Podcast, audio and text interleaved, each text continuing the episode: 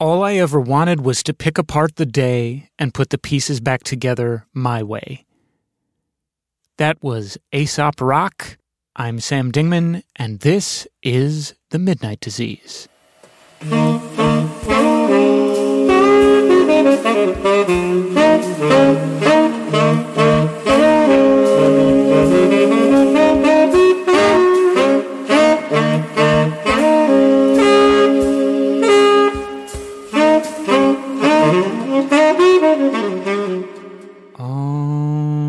W A L T, it's The Midnight Disease. Sam Dingman coming to you on the Geffel M nine thirty via the Avidus M A five, the Harrison thirty-two E Q, and the R N C five hundred. Analog tones on a Wednesday afternoon in the Moon Cabin, and it is a very exciting day for me here on The Midnight Disease because we are talking to Mark Pagan. Mark Pagan is the creator and the host of the beautiful, and I don't use that word casually, the beautiful podcast, Other Men Need Help. Mark is a writer, a storyteller, a filmmaker, a documentarian, and in many ways, Other Men Need Help is all of those things.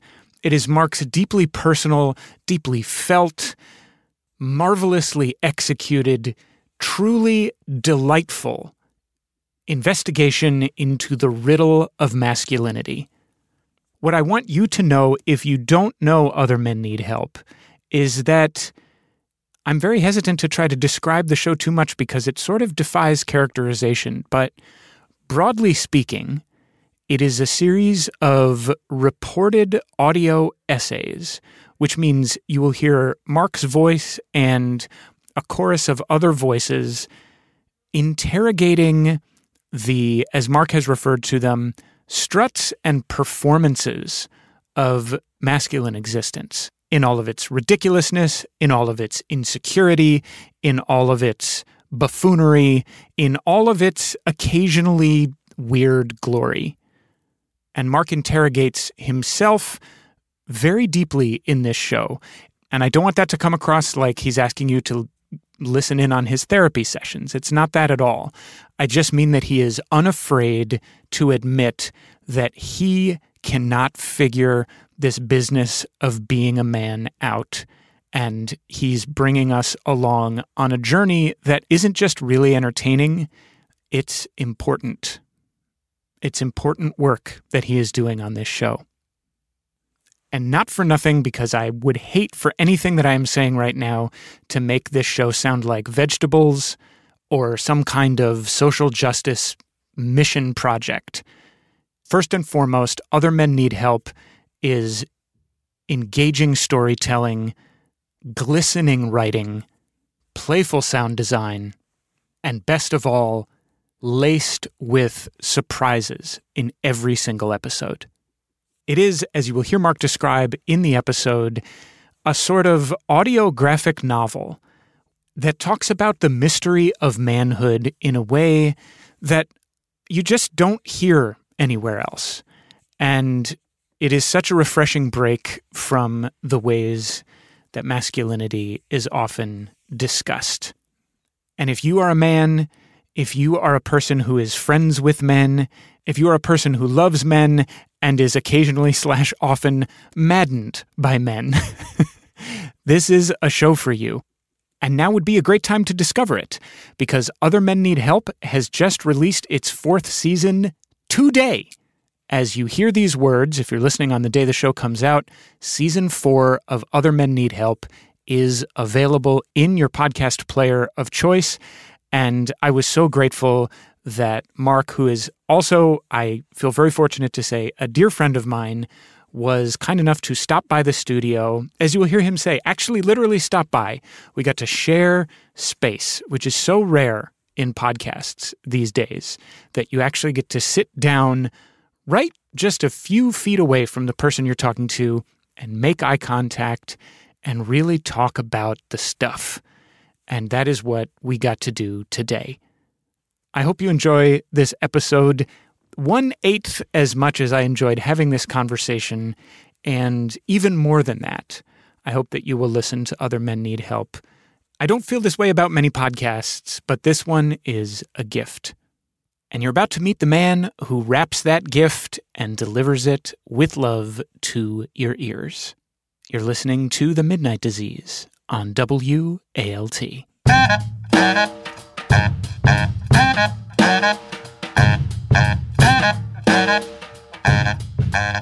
This is not uh, necessarily part of the show, but something that you would appreciate perhaps, which is that uh, I went out to dinner with a friend last week, and he had this really cool leather jacket on.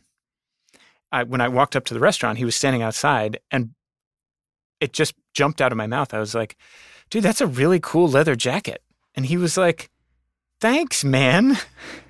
I ha- I have wanted it for like years, and I finally got it.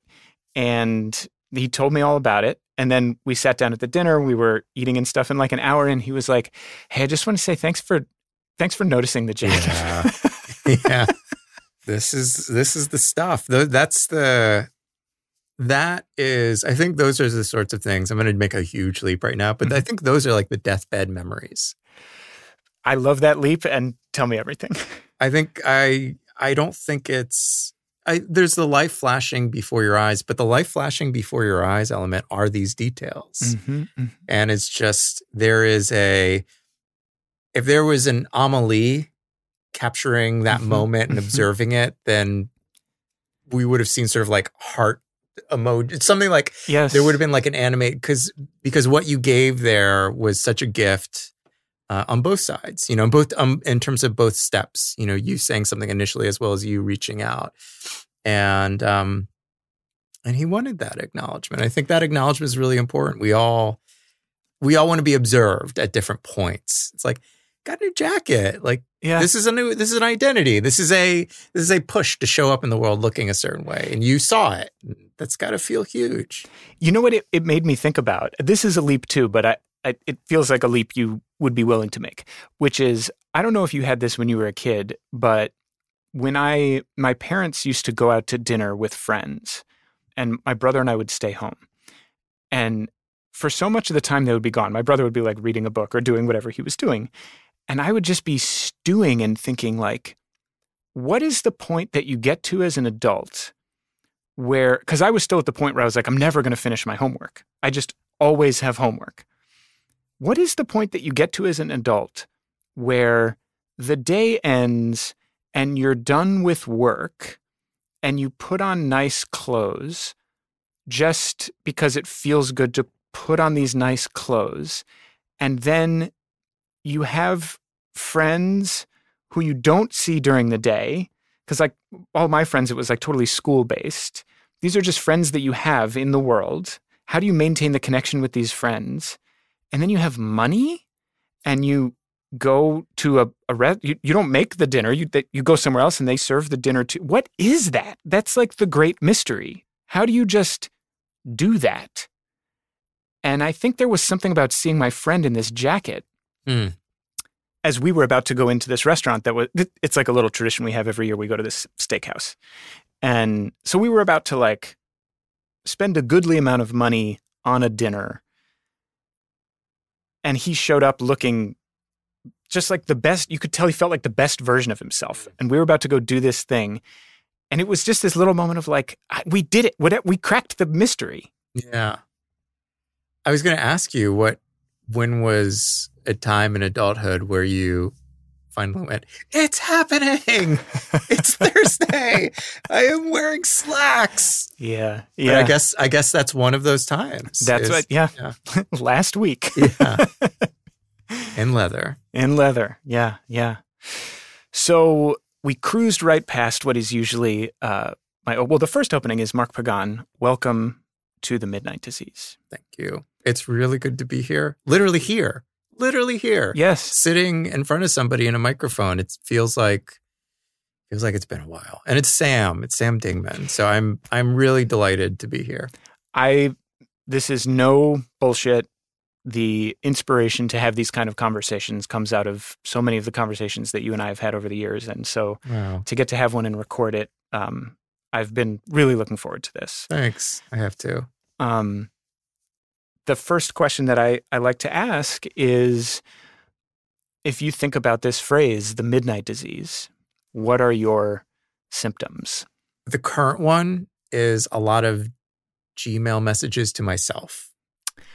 Um, Amazing. Which I... Nobody has said this yet.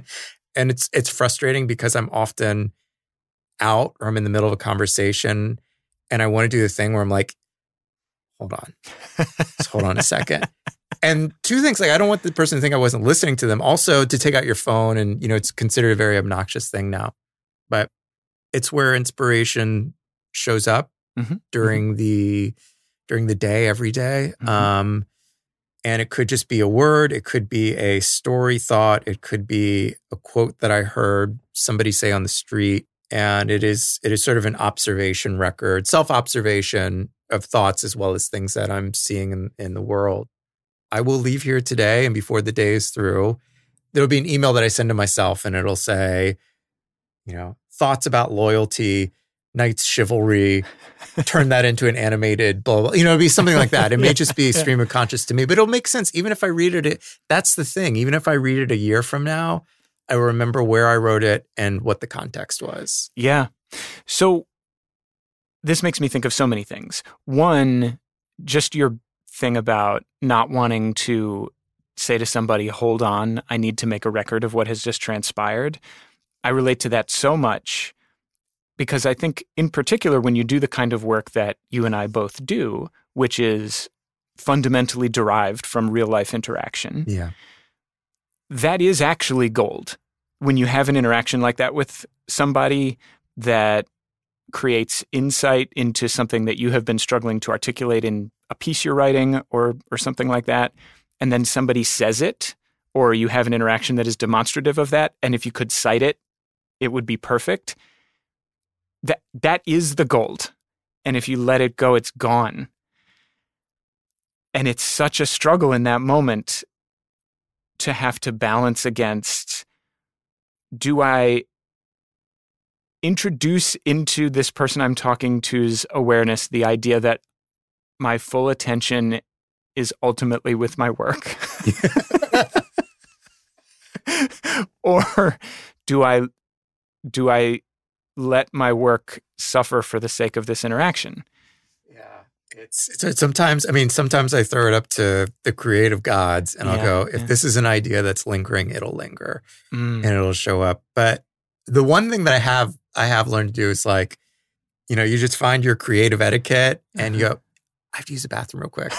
I got here. Did you have to use the bathroom? And this wasn't the case, but, um, and then I'll go in the bathroom and then just, you know, yeah. oh, he, oh, he said this, you know, that sort of thing. And then again, again, it'll go into my email. Um, and I think as well, my email is like a, a good enough archive because that is a place I go to multiple times a day. Yeah. And that will live there. The other thing that your answer about Gmail made me want to ask is, what is your practice of return to those messages that you send yourself? Is it, because I'm tempted to think, it gives yourself like a, a stored repository that you know you can easily query. Mm-hmm. Like if you sit down and you're writing and you're like, Knights and Loyalty. Didn't I send myself a note about right. that at some point? You can just search your Gmail for Knights Loyalty and something will pop up. Is that the value of it? Or are, is there some more active, regular re-engagement with, okay, here are the notes I sent myself today. I'm going to transfer these to some other place. The, the pandemic really messed up a lot for all of us, but uh, I'll speak specifically about schedule and routine mm-hmm. now. I think there's there's still a ripple effect of routine that I'm trying to get back to. And one of those, and this is answering your question, it's just one of those was leaving. One of those was a routine of going somewhere. Um, our work cultures, I think mercifully have changed a lot, but quite often, like most people, I was going somewhere. And number one, that offered observation. Number two, it offered a sort of morning, maybe a lunchtime routine and an evening routine. And now that timeline is very amorphous. Mm. So I would have my observations and I would put whatever that was, whether it was a, a, an internal observation or, oh, those two teenage girls are eating French fries on the train. That's very endearing right mm-hmm. now. There's something about it. I got to write it down. Um, and I would jot it down in my Gmail or whatever it was. And then I would come back in the morning, and it was basically taking it from one technology to moving it over to analog. So I would, in the morning when my okay, brain was fresh, okay. I would say, okay, girls eating French fries. And so I would go and put a dump on paper, mm-hmm. on physical paper about whatever that was. And try stream of conscious, whatever, like no judgment, and also using paper so I could draw pictures or do whatever. In the morning, it's just such a beautiful time. Your yeah. brain is really, really, it's just, it's, it's in such a wonderful state, in my opinion. And then at the end of the week, I would take all of those analog writings, and then I would I would put it in, into a folder, usually a, a Google Drive folder or something like that, mm-hmm. of observations on the subway mm-hmm. or mm-hmm. male bonding or whatever it is. And I would then translate what I wrote down into something that could be a little bit more edited uh-huh. so that it could have, and then and then from there I have this archiving system. That seemed to work really well, and it was the... That's a, that's a beautiful system. And just to make sure I'm tracking it technically, so you would go, you would almost use these emails that you had sent yourself the previous... So it's the morning. Yeah. You're sitting there with paper. You would use the emails that you had sent yourself the previous day as prompts, basically, writing prompts.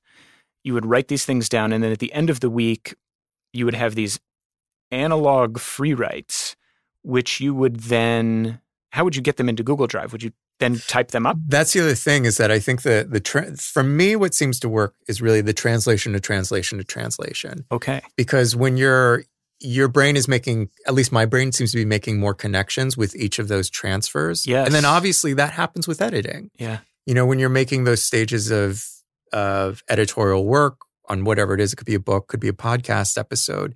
You are making links by doing those sort of translations mm-hmm. of like, okay, this paragraph or this portion here structurally didn't work. Why isn't it working?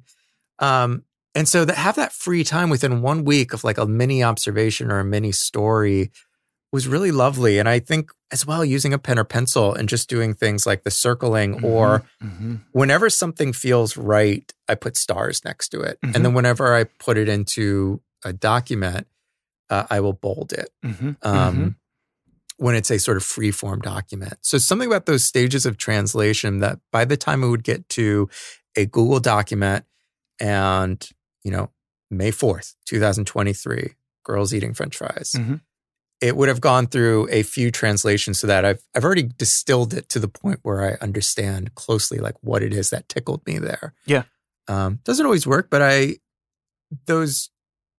folders and documents that I have in my G Drive, I go back to them and I go, this is so honest. Some mm-hmm. of the stuff, like, this is so pure. And it, yeah. it has been the building block of, of things like Other Men Need Help. It's mm-hmm. been the building mm-hmm. block of other projects. And unfortunately, it has been a routine that was disrupted during the pandemic. And I've had a hard time, easy enough here to just say, just do it. Um, For my own reasons, it's it's been hard to come back to that routine. It's routinely. very difficult. It's very difficult. And and you're so right that an imposed structure and set of travels in your day is invaluable for that kind of thing. Yeah.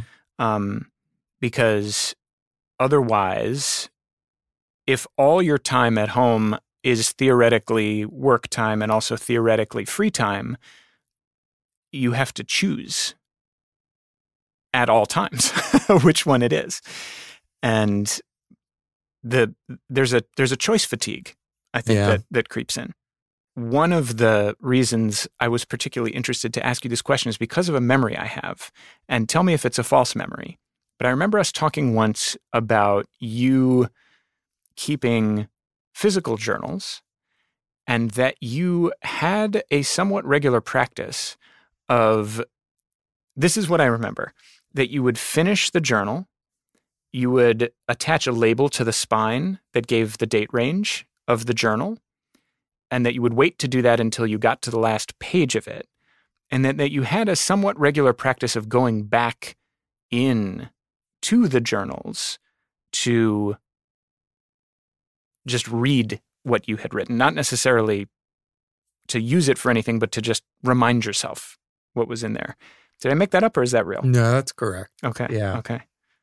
I think one of the things with doing that has at least has been liberating for me is saying it's okay to go back to the same themes.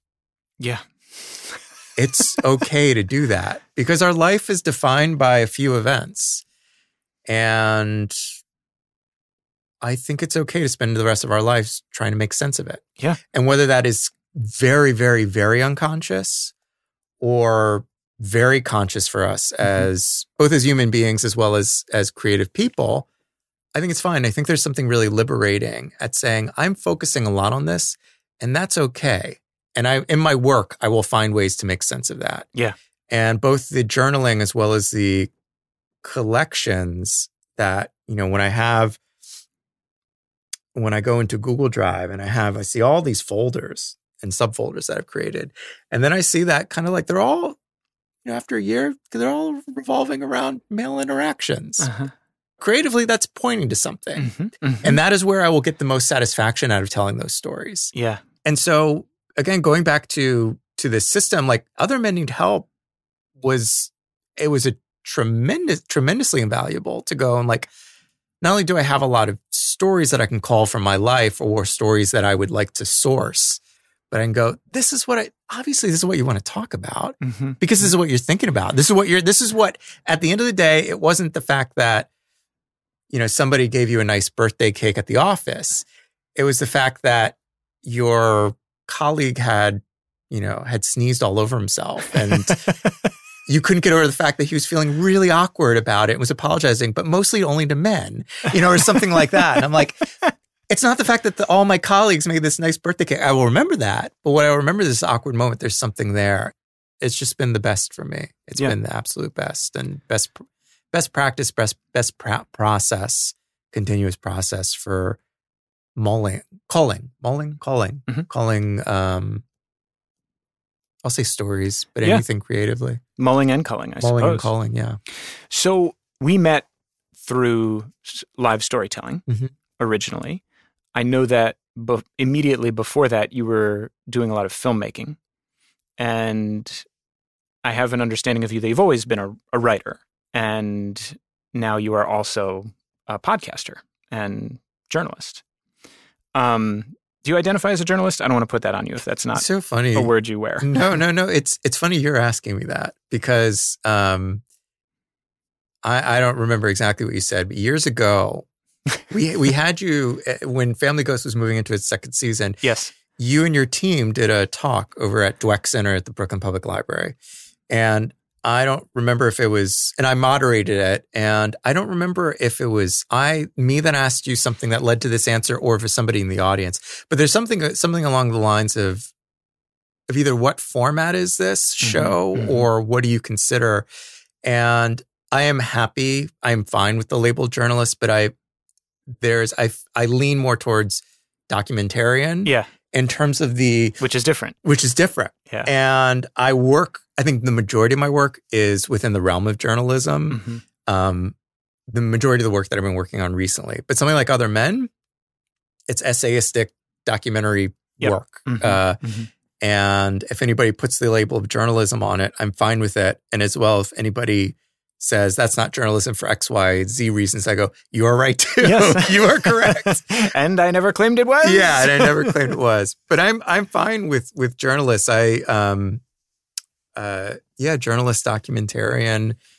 I I, I go both ways, I guess. Yes. My overly sweaty answer about it has always been, um, I think of myself as a, an artist who uses the tools of journalism to uh, tell stories. Um, yeah. And I don't even know if that even means anything. But um, what you've been talking about so far is documenting, documenting through journaling, through emailing yourself.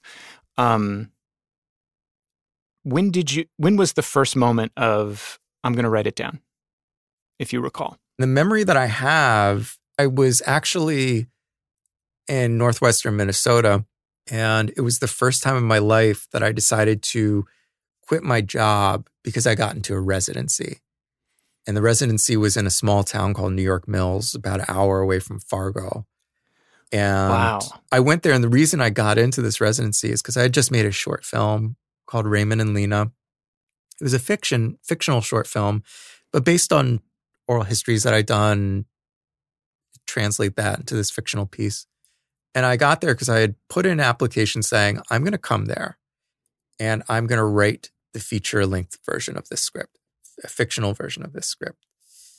And I got up there and I didn't have writer's block.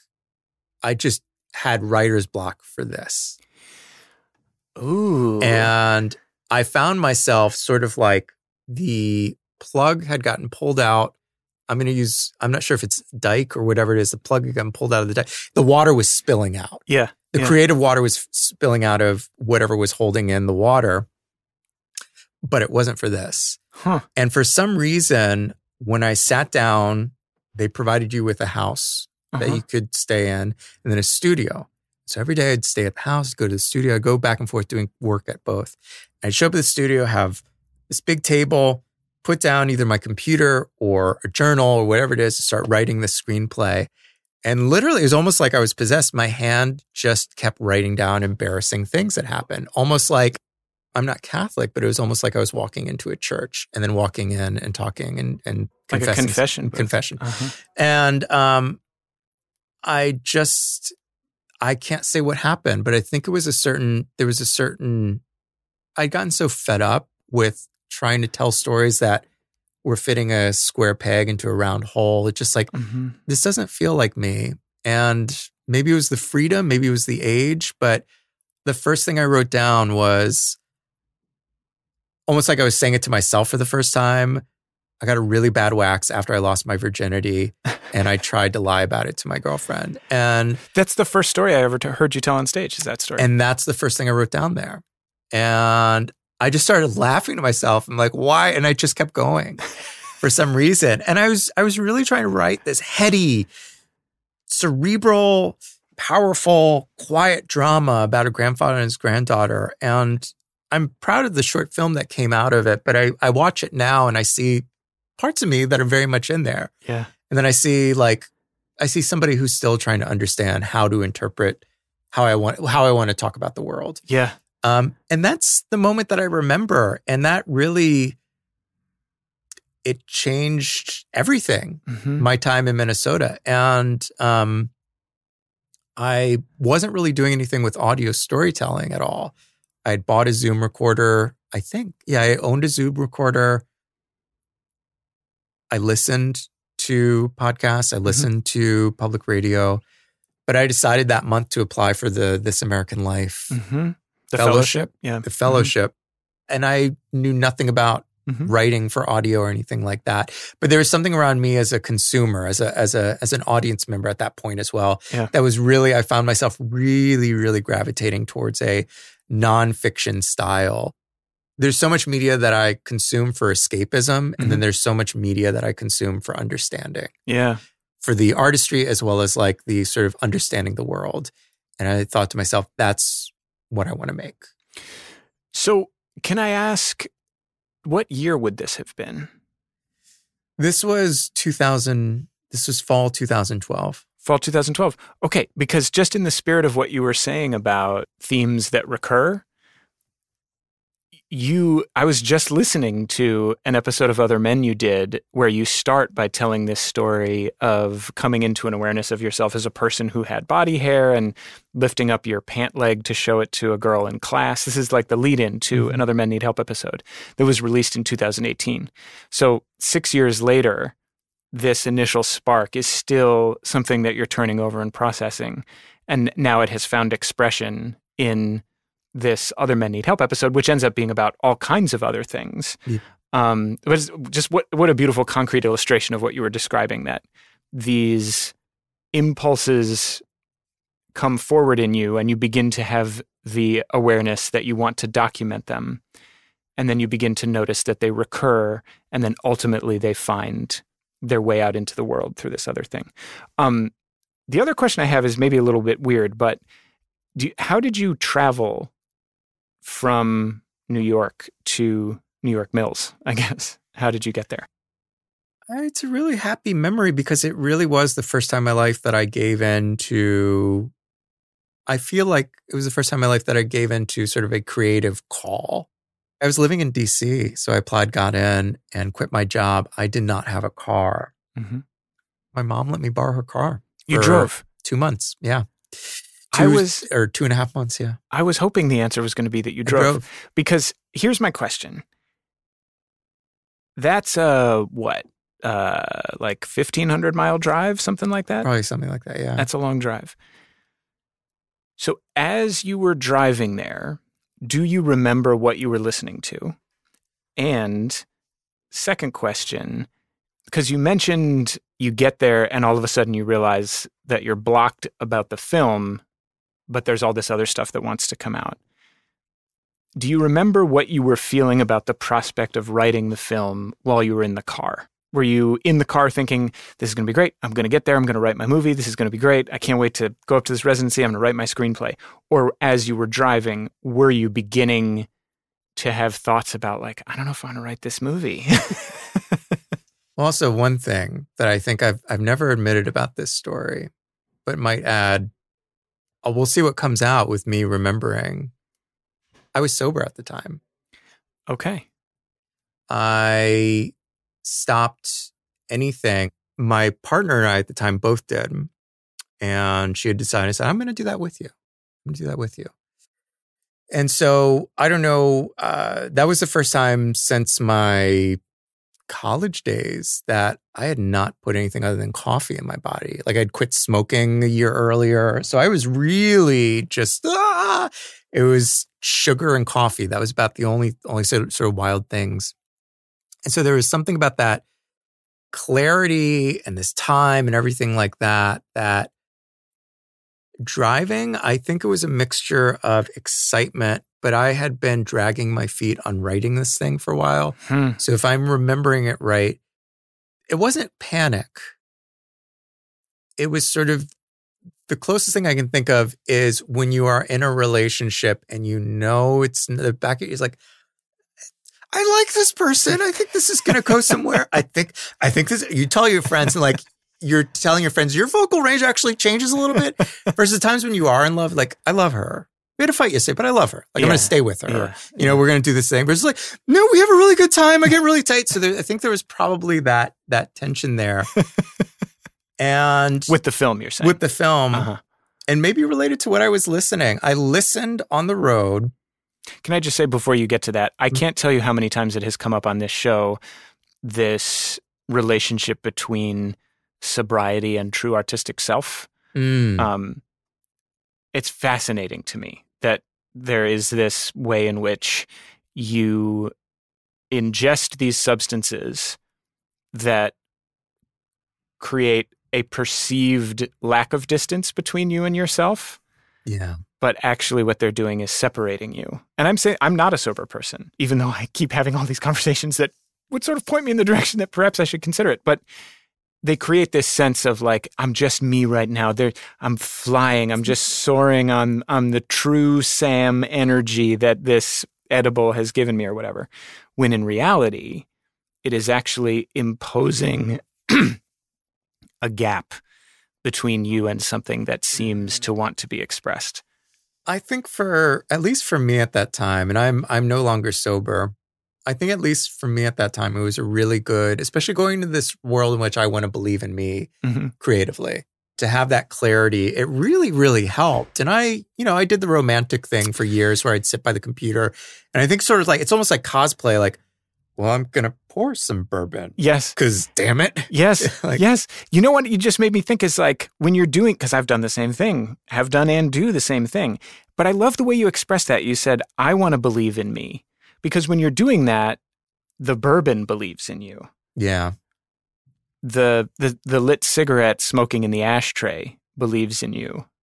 But that's not you believing in you. That's you believing in the image of what you think an artistic you looks like. Yeah. It was it was it was quite a benefit, at least for me at that time. And I find myself now when I'm doing any writing or anything like that, like I, I occasionally I'll be a little buzzed or something, but I yeah, it was it was a really helpful move for me. And mm-hmm. um, but I think there was probably a little bit of tension about writing this thing. And yep. mm-hmm.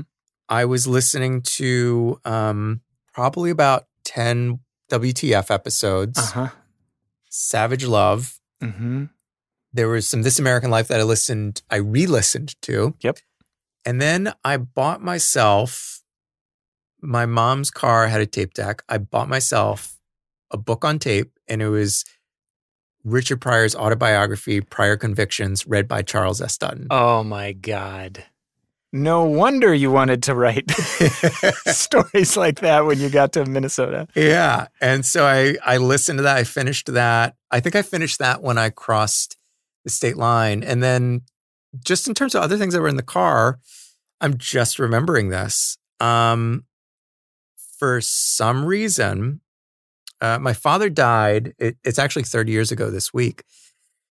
And I was fourteen. And this was nineteen ninety-three when he died. So even, even then, it was pretty rare for us to have recorded archives of our family members. Yeah. Like only certain families had camcorders, and only certain families would have maybe an audio recording thing that maybe they would have during a, re- you know, whatever it is. We were one of those families. We didn't really have a camcorder, and it just wasn't the norm. I had one recording of my father. The one, just one. And it was an audio tape that somebody had given me when I was fourteen after he died. And I'd never listened to it. I'd never listened to it. And I brought it with me in the car. And I decided to listen to it. Okay, wait. Here's the question. Because you said your your mom's car had the tape deck. Yeah. Did you get the Richard Pryor book and then think to yourself, oh, wait, there's a tape deck. I could listen to the dad tape. Or did you think, there's a tape deck, I should probably listen to the dad tape. I might want something else to put in the tape deck after I listen to that. There was something about its time. Uh-huh, uh-huh. Maybe again with this, I haven't I haven't invested mm-hmm. in whatever this next step is. It could be a residency that goes nowhere in terms of what the career, yeah. trying to build a career.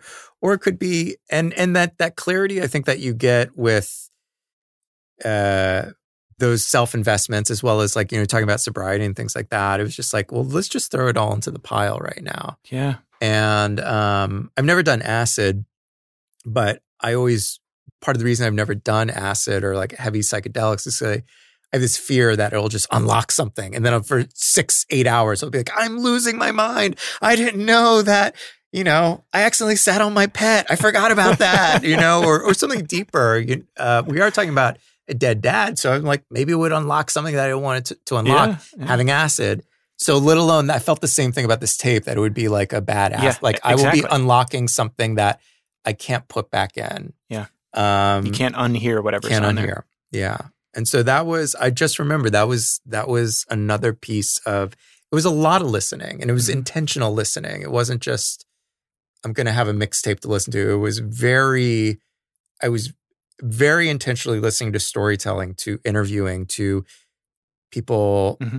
trying to relate to each other. And Mark Maron talking to somebody, it was a musician, and I can't remember the exact quote, but it has stuck with me, that something about the idea of you just keep speaking to that wound. Like the work yeah, is yeah. just about continuing to speak mm-hmm. to that wound. Mm-hmm. And I said, wow, that's it, man. Mm-hmm. That is it. Whatever I'm about to do in Minnesota, uh, I will try to do that with lightness and warmth and yes. and fun and humor and all that. But I think right. deep down, if that is the, that should be the mission, or that should be the understanding that if I keep going back to a source, that's the reason why. Mm-hmm. If I keep telling the same story in different ways, it's okay. That's why. I remember a similar moment of, and this is building to a question, um, of hearing a musician interviewed who her father was a postman. And when she became a musician, she would talk to him about the songs that she was writing. And he would always say, are you delivering the message? Mm. And that she came to understand that what he meant by that was, if you're going to write a song, it has to mean something. So are you delivering the message? Mm. And I, I I guess when you said speaking to the wound, it made me wonder, just because you're you're characterizing this trip as a shift away from, oh, I'm going to write this um, fictional film yeah. that is based on real experiences, but that clearly inside of you, there were if I may, wounds that wanted to be addressed. Mm-hmm. Um, and that a question like that can also become a benchmark for yourself in your practice. Like, I know that I need to be speaking to the wound, and instead I'm talking to something else. Was there any of that happening for you, I guess, as you made this journey, or was it just you sat down at the desk and something else came out because you were so steeped in all this confessional, very real, personal work? I think I it's it's actually interesting sitting and talking about it, because putting everything together, it feels very intentionally. There was a, a strange set of events mm-hmm. that happened when I was there. So I put all this intention into the journey, into getting there, and then sat down and just sort of went with the flow when what was coming out of me mm-hmm. were, you know, essays, mm-hmm. stories. And then, and then as well, I started building something that I stopped working on then, but I'm actually coming back to now. That was sort of like a fictional version of a family memoir. Anyway, mm-hmm. it's, mm-hmm. it's, I started working on it then. So I started digging into sort of really the first time in my life, I started to create a fake Not a fake, but a family tree mm-hmm. in which I was um, even putting family legends. Like, we apparently had a ghost that lived in the house. Mm-hmm. I put the ghost in the family tree, you know, doing all of this stuff. And I was really, really intentionally thinking about life. The life was showing up in the work. I was thinking about families, thinking about family members that I hadn't thought of in a while. And I woke up a few days before I was supposed to finish my residency. And I woke up super early, around like five a.m. or so. And this has happened a few times in my life where I woke up and I go, something happened. Oh. And I had, I had a dream, I think it was that night. Um, my, we're a blended family. So I have some half siblings. We call each, we call each, all each other brother, sister. So I'm just going to reference brother, sister. But we had a sister that passed away uh, ten years earlier. She showed up in my dream. I don't remember the dream. Hmm. But I woke up at five a.m. and I went, something happened. It was a few days, a week before I was supposed to leave. And I went to the studio and my brother called me, my brother Ralph. And he said, David, our brother died, got in a motorcycle accident. Oh my God. And I, between the tape, my father's voice, the reflective work, everything like that, like leading David dying in this sort of bookend period. And I don't want to be dismissive of sort of like the powerful family things that were happening at the time. Say, it was all about the creativity, man. But, but there was something, it was just something odd about all this timing, because I hadn't done that sort of reflective work in my life, both personally as well as creatively. And what ended up happening was I took Ralph's call and I called him back after we talked and I said, I'm going to leave early. And I have the car and I'm going to drive back to Maryland and I'll be there for the funeral. Like, I'm going to leave this residency early. And I got to Maryland and got asked if I would be the one that would take over, that would take the responsibility of dealing with David's estate. And that's what I did. I got the, I got the, the news. I said, not that it depends, but I'm going to hear what happens with This American Life. On my drive there, I got notification that, sorry, bud, you are not in the fellowship. Uh-huh. Uh, and I got to Maryland, went to the funeral, and then said, this will be my next project. Not creatively. This emotionally, spiritually, family-wise, this will be the next thing I work on, and then I'll see what happens. And, to document his life.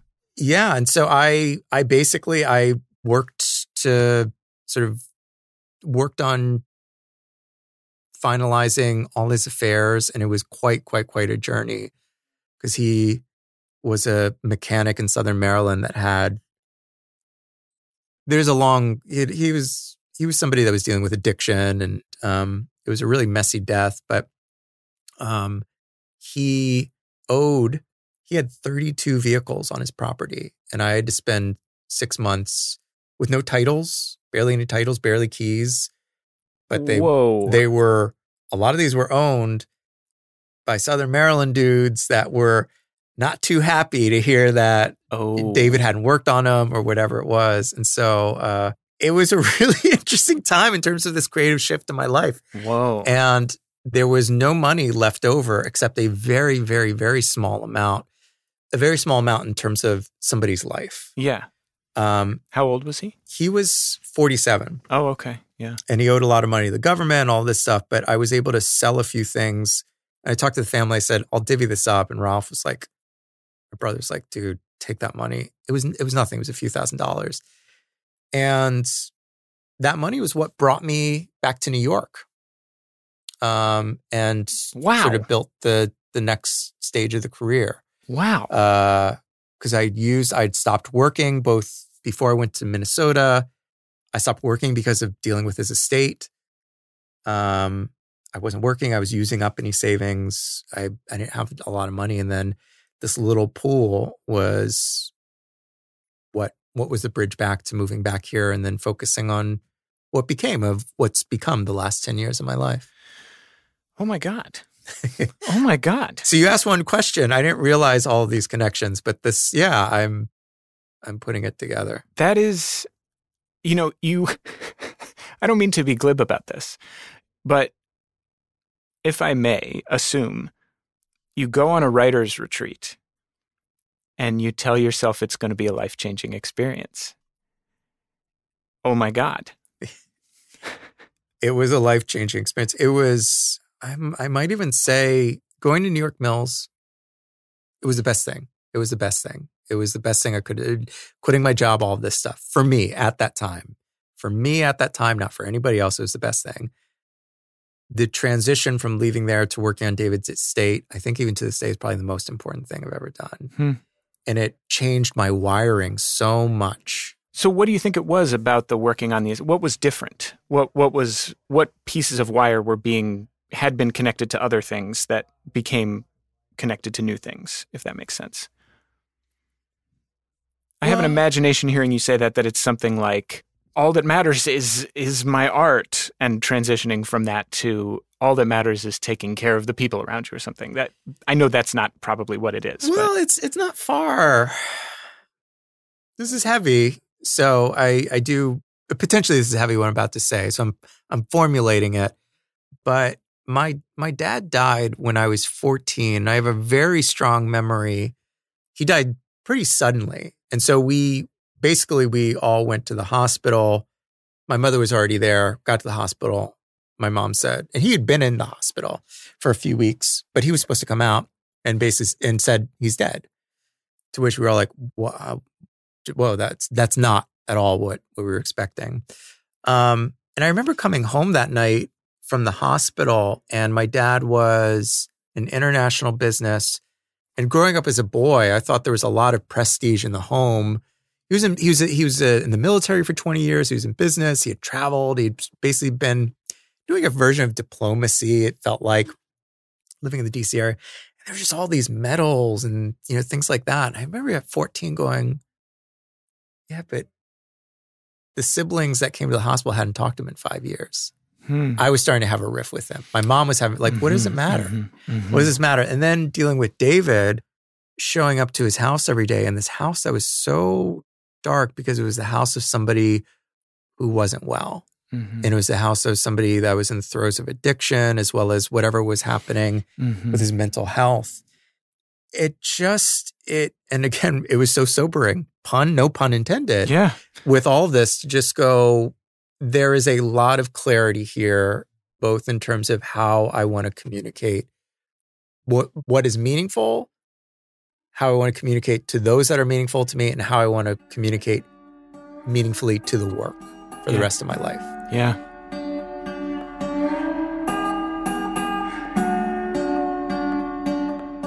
Plenty more to come with Mark Pagan on The Midnight Disease. We'll be back after a short break. You're listening to W A L T.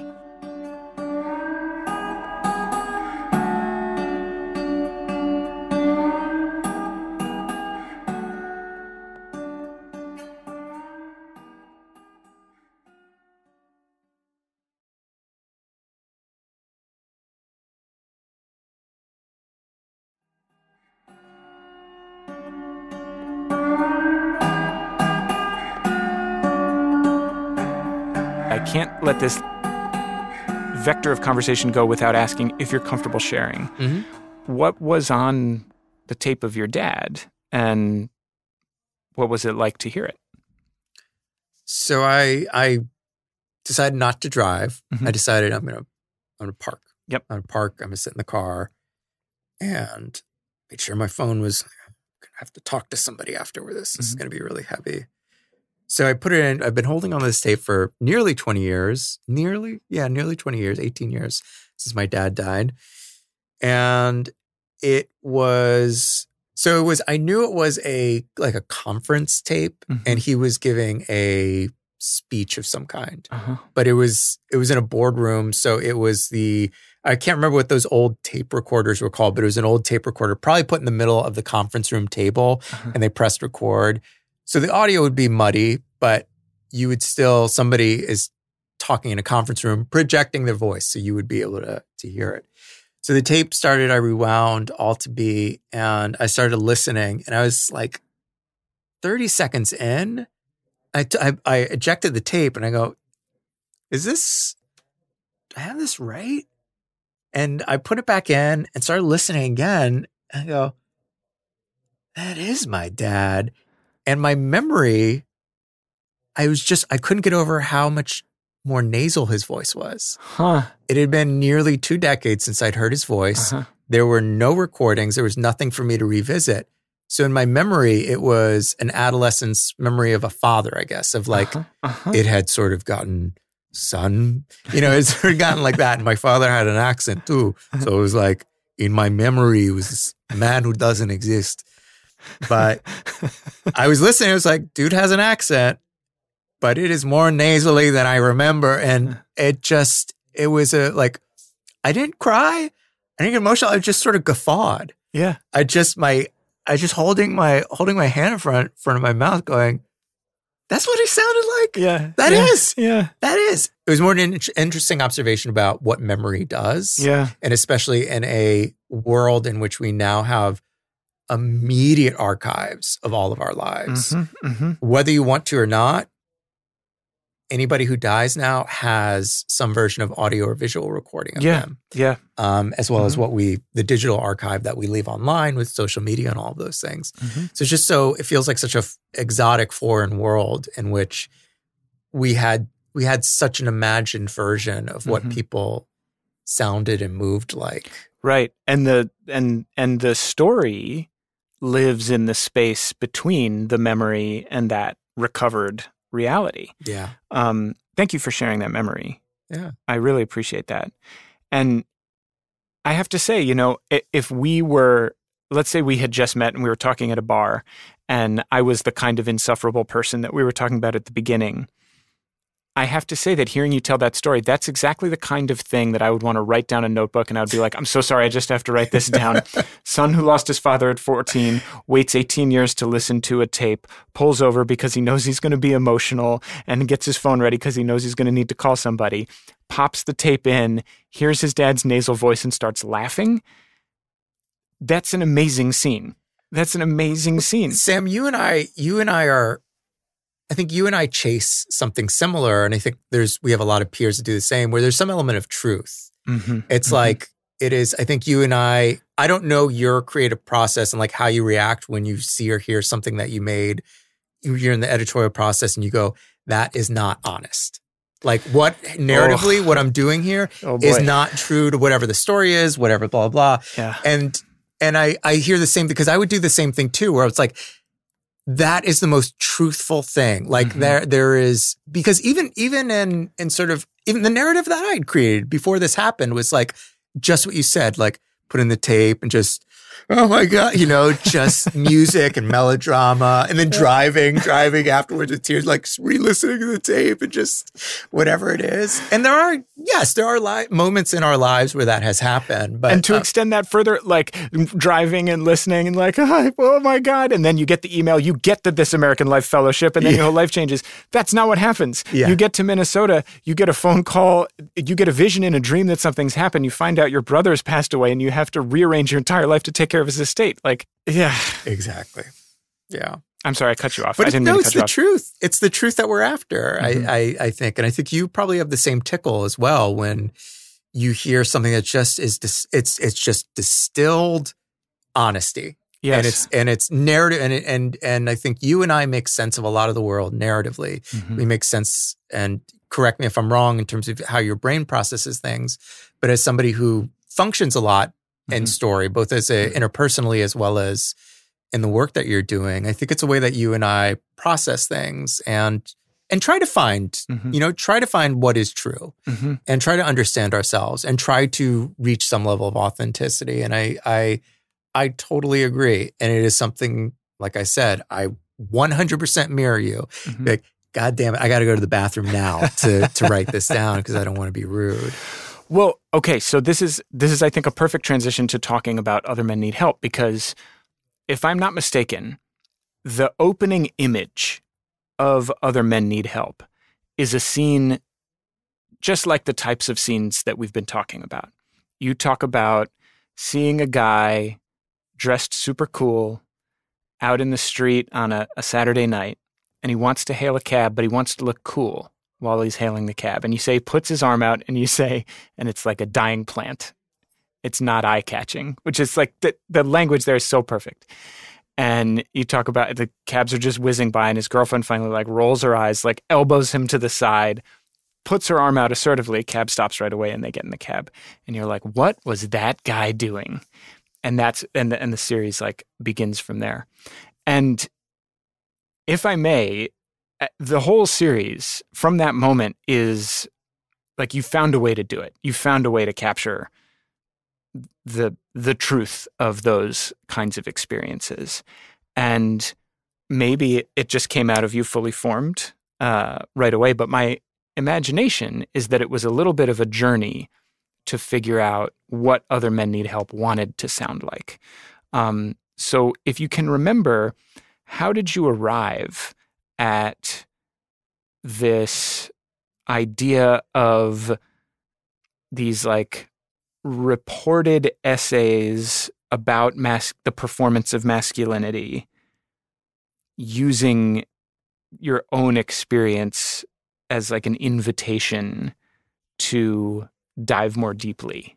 Well, uh, going back to Minnesota, like a lot of a lot of the genesis of this happened there, and it took some time afterwards. But I, I was circling in my life around that time with, I'm going to say short stories, mm-hmm. and I don't necessarily mean that mm-hmm. specifically with books or liter with with the literature literary form of that. Yeah, I was finding that I was I was really liking essay content. Basically, I got to Minnesota. I was having a hard time with film mm-hmm. because I, I just my brain wasn't thinking in terms of a, in terms of a long narrative, a fictional narrative.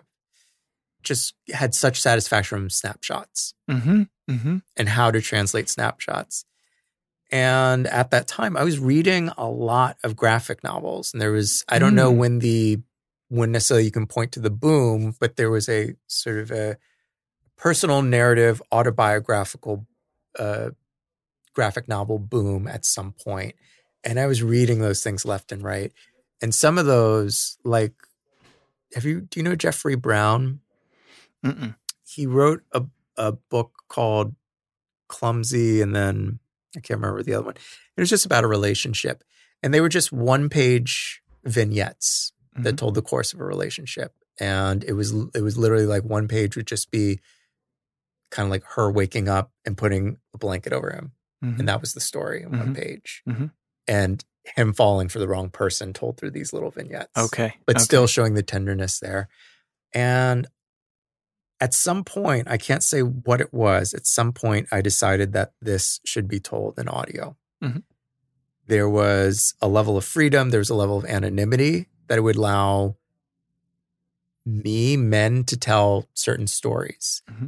And it, that anonymity I felt was helpful for an audience who I wanted to sit in their shoes mm-hmm. and not have any, hmm. not have any block with yeah. like putting their experience and, and, yep. and the speaker's experience. Mm-hmm. And um, I had this idea of the graphic novel, and I just did a few steps for, forward and I thought, okay, graphic novel, what were other men? Like, I don't want, I was just hearing so much material that was didactic. Yeah. Sam, it's Mark here. let's talk about met toxic masculinity. And, and maybe we might share a little something. Mm-hmm. We're going to get somebody to talk to. Right. And you know, we're going to have a serious conversation, and it's ninety minutes, and yep. that could be helpful for some people. I was hearing that, yeah. or I was just And hearing, we're not talking about us, of course. We're not talking, we're talking about, about other, yeah. Yeah. Men, other men. or or it'd be like, ah, what's up, Sam? I fucked somebody this weekend. This is the fucker show, yeah. like where we fuck people and talk about it. I'm a fucking asshole. I am such a fucking asshole. Let me tell you what I fucking did, all right? I had so much, dude, dude, I know you're going to label me for this. And I'm what, I'm what you think I'm doing is telling some truthful fucking thing. But so it's like, I felt like, it needs to exist somewhere in the middle there. Maybe not the middle, but I just, I wanted to have just, I wanted to take like the arrogance mm-hmm, mm-hmm. of some of our, everything that I do, that men do. And I wanted to put a little sort of cabaret around it. Mm. And so I thought children's book. Mm-hmm. And what is my soundtrack to a children's book? And also to sort of like male arrogance. It's a sort of sixties Playboy era, like I'm wearing this and I'm looking like this and I'm shaking my head like, oh, I'm the shit. And I thought if we can put that vibe. Silk robe, but yeah, like cigarette holder. If we can put that vibe under something where it is straightforward, and if we can put that as a sort of bed and a soundtrack, a literal soundtrack as well as sort of like a yes. tonal soundtrack uh-huh. other where we're not going, I'm this guy, we're going, yeah, I did that. I got waxed and it sucked. It yeah, will yeah, yeah, yeah. it will allow, it will bring the audience in as well as sort of allow, allow us not to be too self-effacing, but I think allow for that honesty and that truthfulness to come in a way that doesn't feel performative. I'm so happy that you gave that description of the space that you were hoping the show could fill, because one of the things that I love the most about that show is you gave a name to... Because there's always been bro culture, right? Like mm-hmm. the the welcome to the fuck show. Let's talk about the fucks. Yeah, um, that has always existed, still exists, and I never, I never felt at home in that culture. But it always felt like the only other option was geek culture, or I guess I guess there was like bro culture. There was like serious intellectual mm-hmm. male culture, and then there was geek culture, and. I guess I'm speaking about a younger version of myself. I always viewed it as like, well, I'm not, I'm not a bro guy, but I'm not a geek. Yeah. Like I'm overwhelmed in, I'm overwhelmed in both environments. And so what am I? And I felt like you gave a name to that kind of man, which is the other man. um, and one of the ways that you achieve it so effectively is you, you begin to do this thing at the beginning of every episode where you say, I'm Mark Pagan, and you're listening to Other Men Need, and then instead of help, you swap in whatever makes sense with the anecdote you've just shared. Like, uh, so that you do one about cars and you say, other men need rides. And I don't know if you intended this to be more than just like, that's like a fun Easter egg for a listener, but it also has this effect every time I listen, like, I too am one of the other men who needs rides, needs a ride. I too am one of the other men who doesn't know how to add up the columns on the spreadsheet. I t- the, all the li- different examples that you cite. And every time you do that, it's this little ping of like, I see you, I see you, mm-hmm. I see you. Um, so it's very gratifying to me to hear that that was part of the intention. The other thing I wonder though is, obviously, these episodes are shot through with essays about your own experience. But there's also real reporting. You do interviews, you give historical context where it's necessary and applicable. And they, one of the things I think is most successful about Other Men Need Help is it doesn't feel like a vanity project. It doesn't feel like it's about you. It feels like you are its secret weapon. But it feels like you are talking about masculinity in a very intellectual, dare I say, journalistic way, investigative journalistic way. You are investigating the mystery of masculinity. And you use yourself as a subject, but it never feels narcissistic, I guess is what I'm trying to say in a long-winded way. And as an initial impulse, I could imagine kind of two tracks, right? One is that you were like, I've got these great stories from my life. What's a good container for them? And that leading to this. Or I could imagine you going, I want to talk about masculinity. I want to interview other men about their experience with it. And then realizing at some point in doing that, I ought to give my own story as part of this to ground it in a relationship with the listener. Yeah. I mean, we were we were talking about something off mic. We were talking about interviewing mm-hmm. and good interviewing. Mm-hmm. And I was talking to you about this idea of not usurping the interview by putting yourself in there, mm-hmm. but good interviews who use it, use maybe reacting mm-hmm. by sharing mm-hmm. and building a bridge to both continue the interview, but really creating a bridge and building a conversation, like what a real conversation is. There is something that at the end of this is going to be reflective, a, a piece of reflective time for mm-hmm. people in conversation, but primarily for the person that's listening. By doing that, you need to share some of yourself. Mm-hmm. Now, I don't, I don't necessarily think that that is the, the answer to all interviewing. And I don't think that's the answer to necessarily like news anchor getting up there and sharing their, their personal life. Although we do have those memes and those moments that things go viral where it's like, wow, this person, I mean, the movie Network, I'm mad as hell, I'm not going to take it, is, yes. is a, is a yeah. whole take on like, yeah. and like, wow, that person actually sharing their truth. Mm-hmm. You know, uh, people are reacting to it. Yeah, Jon Stewart breaking down at nine eleven. Yeah, exactly. So there, there are there are reasons. There are times in which there needs to be there needs to be that separation, but but that that humanism, that u- humanity showing up mm-hmm. is very powerful. All that being said, what I wanted as an audience member, I wanted something that did not feel like an acoustic open mic where somebody was just getting up there and putting unprocessed feelings into a song, which yeah. I had to go like, oh man, I think you should go see a therapist. Or right, right. reversely, you are controlling the narrative too much. Mm, mm-hmm. And you're going, I just broke up. She broke up with me. I'm so sad. Yeah. I'm so sad. I'm so sad. But what you're not hearing is that I was really possessive. I'm not putting that in the narrative because that wouldn't make a song in which I'm, you know, it's, I, I didn't want that. I wanted to hear what I wasn't hearing, basically. I think mm-hmm, that's the simplest mm-hmm, way to put it. Mm-hmm. And I wanted a host that had, that could talk with some confidence, but as well say, even after all these years, it really sometimes stinks to stand in a line where everybody's taller than you. Mm-hmm, mm-hmm. And here's how I reacted to it. Mm-hmm. And I had a real quiet meltdown in the restaurant with my partner who uh-huh. didn't know. And then I finally admitted to it. And again, those little snapshots, those things we think mm-hmm. about our deathbed, mm-hmm. those little moments, mm-hmm. sharing those, I think are the most incredible spider webs to yeah. helping people, mm-hmm. helping all of us.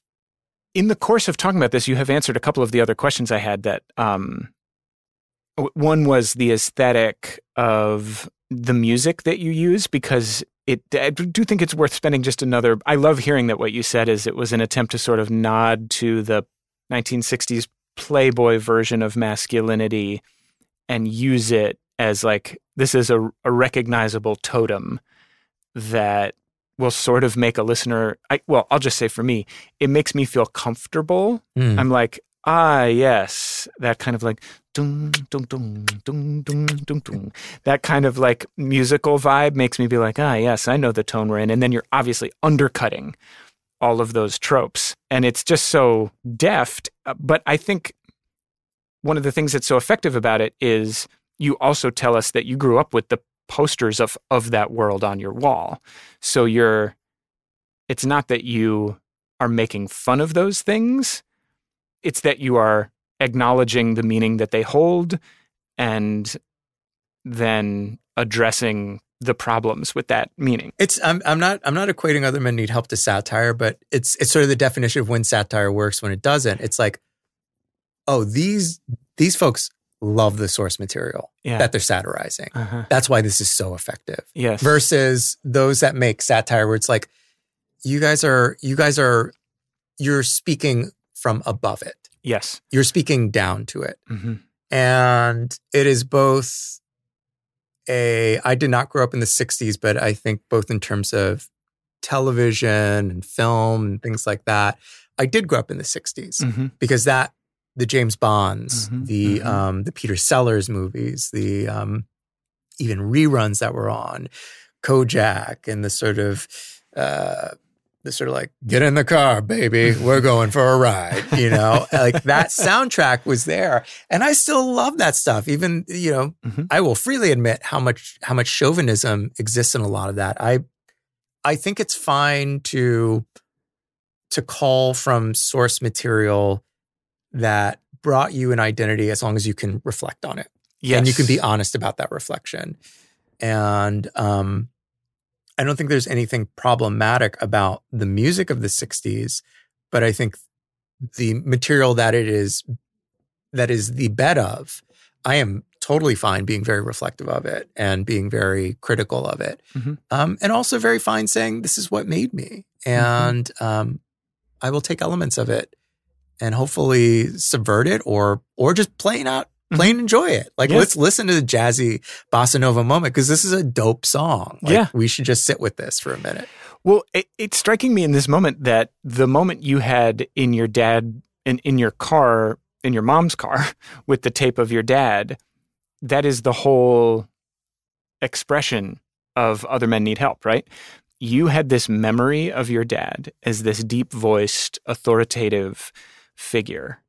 And you listened to this tape and found out that that was a completely, you had invented that version of him. You had invented the idea that that was a type of authority that you should, that you pined for, and you laughed at it. But you also knew that you loved it. And that's basically what happens in every episode of Other Men Need Help.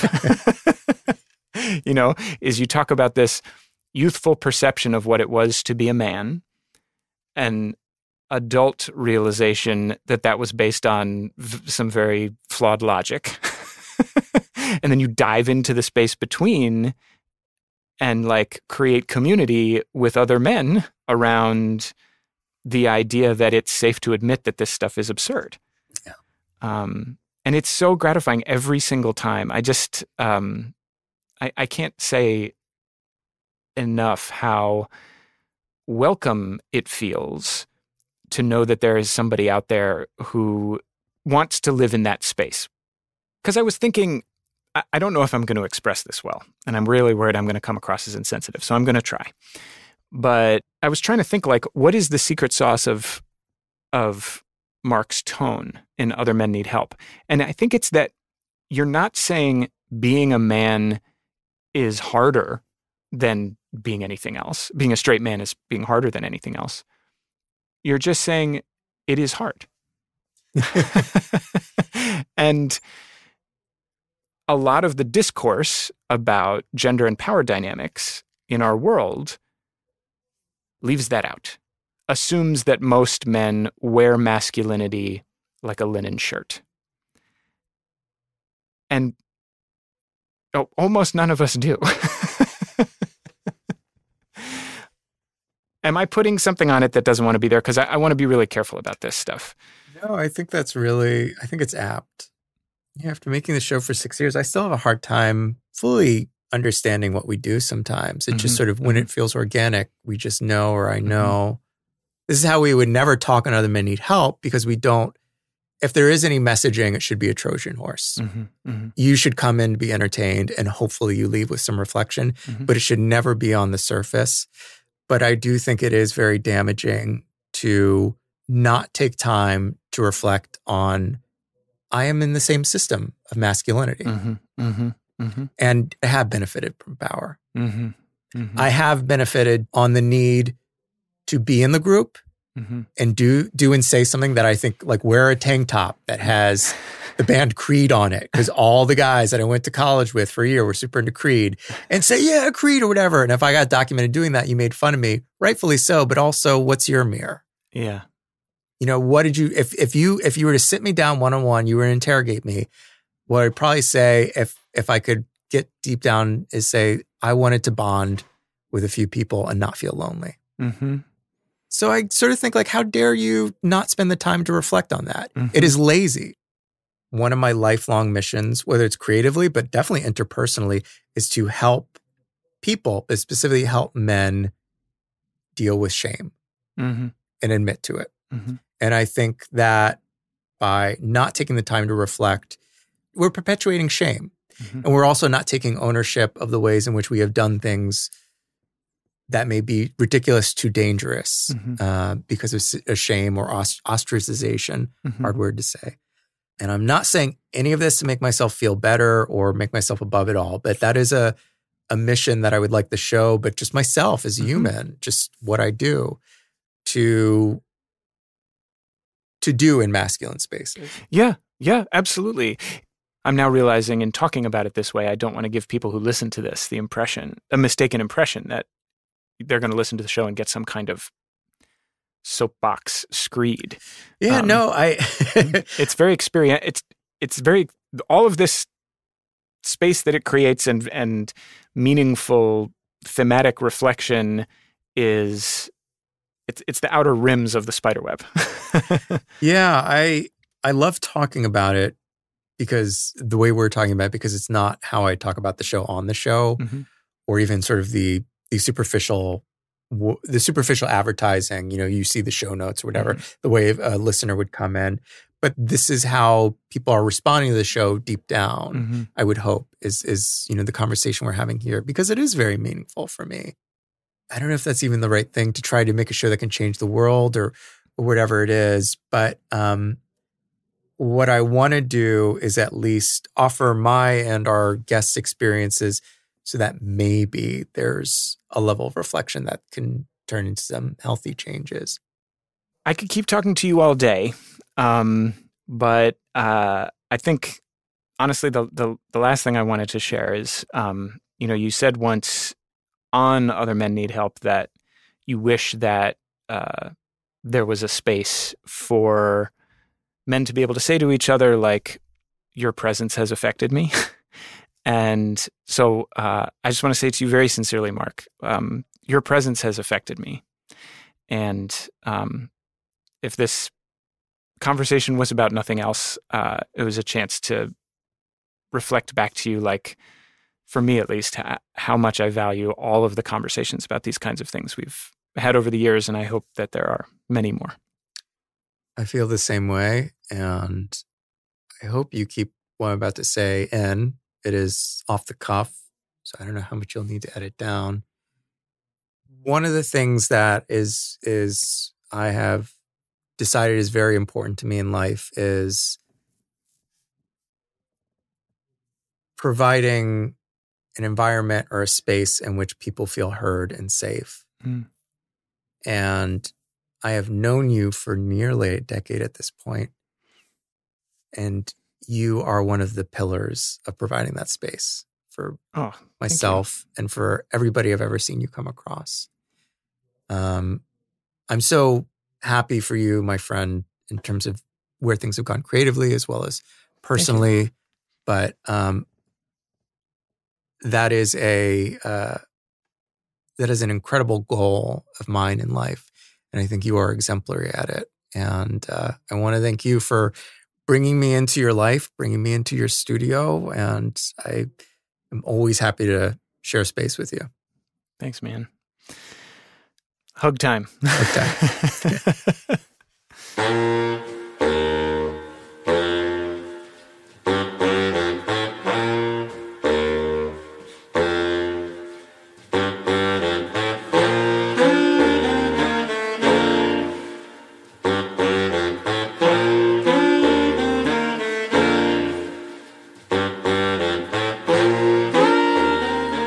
Midnight Disease is hosted, produced, mixed, and edited by me, Sam Dingman. My deep thanks to my dear friend, Mark Pagan, for joining us on the show this week. I hope so much that this conversation has made you excited to check out Other Men Need Help if you are not already a fan. You can find the show wherever you are listening to this. Just search for Other Men Need Help. I would recommend starting from the very beginning with that dying plant arm. If you have feelings about anything you've heard on any episode of The Midnight Disease, please drop me a line. midnight at walt dot f m is the email address. And if you appreciate what we're doing here, please say so publicly. Leave us a review in Apple Podcasts. It will take thirty seconds. We will be back next week with another great conversation. And I thank you, as always, for letting your madness ride with mine. And until next time, Keep driving, Midnight Cruisers.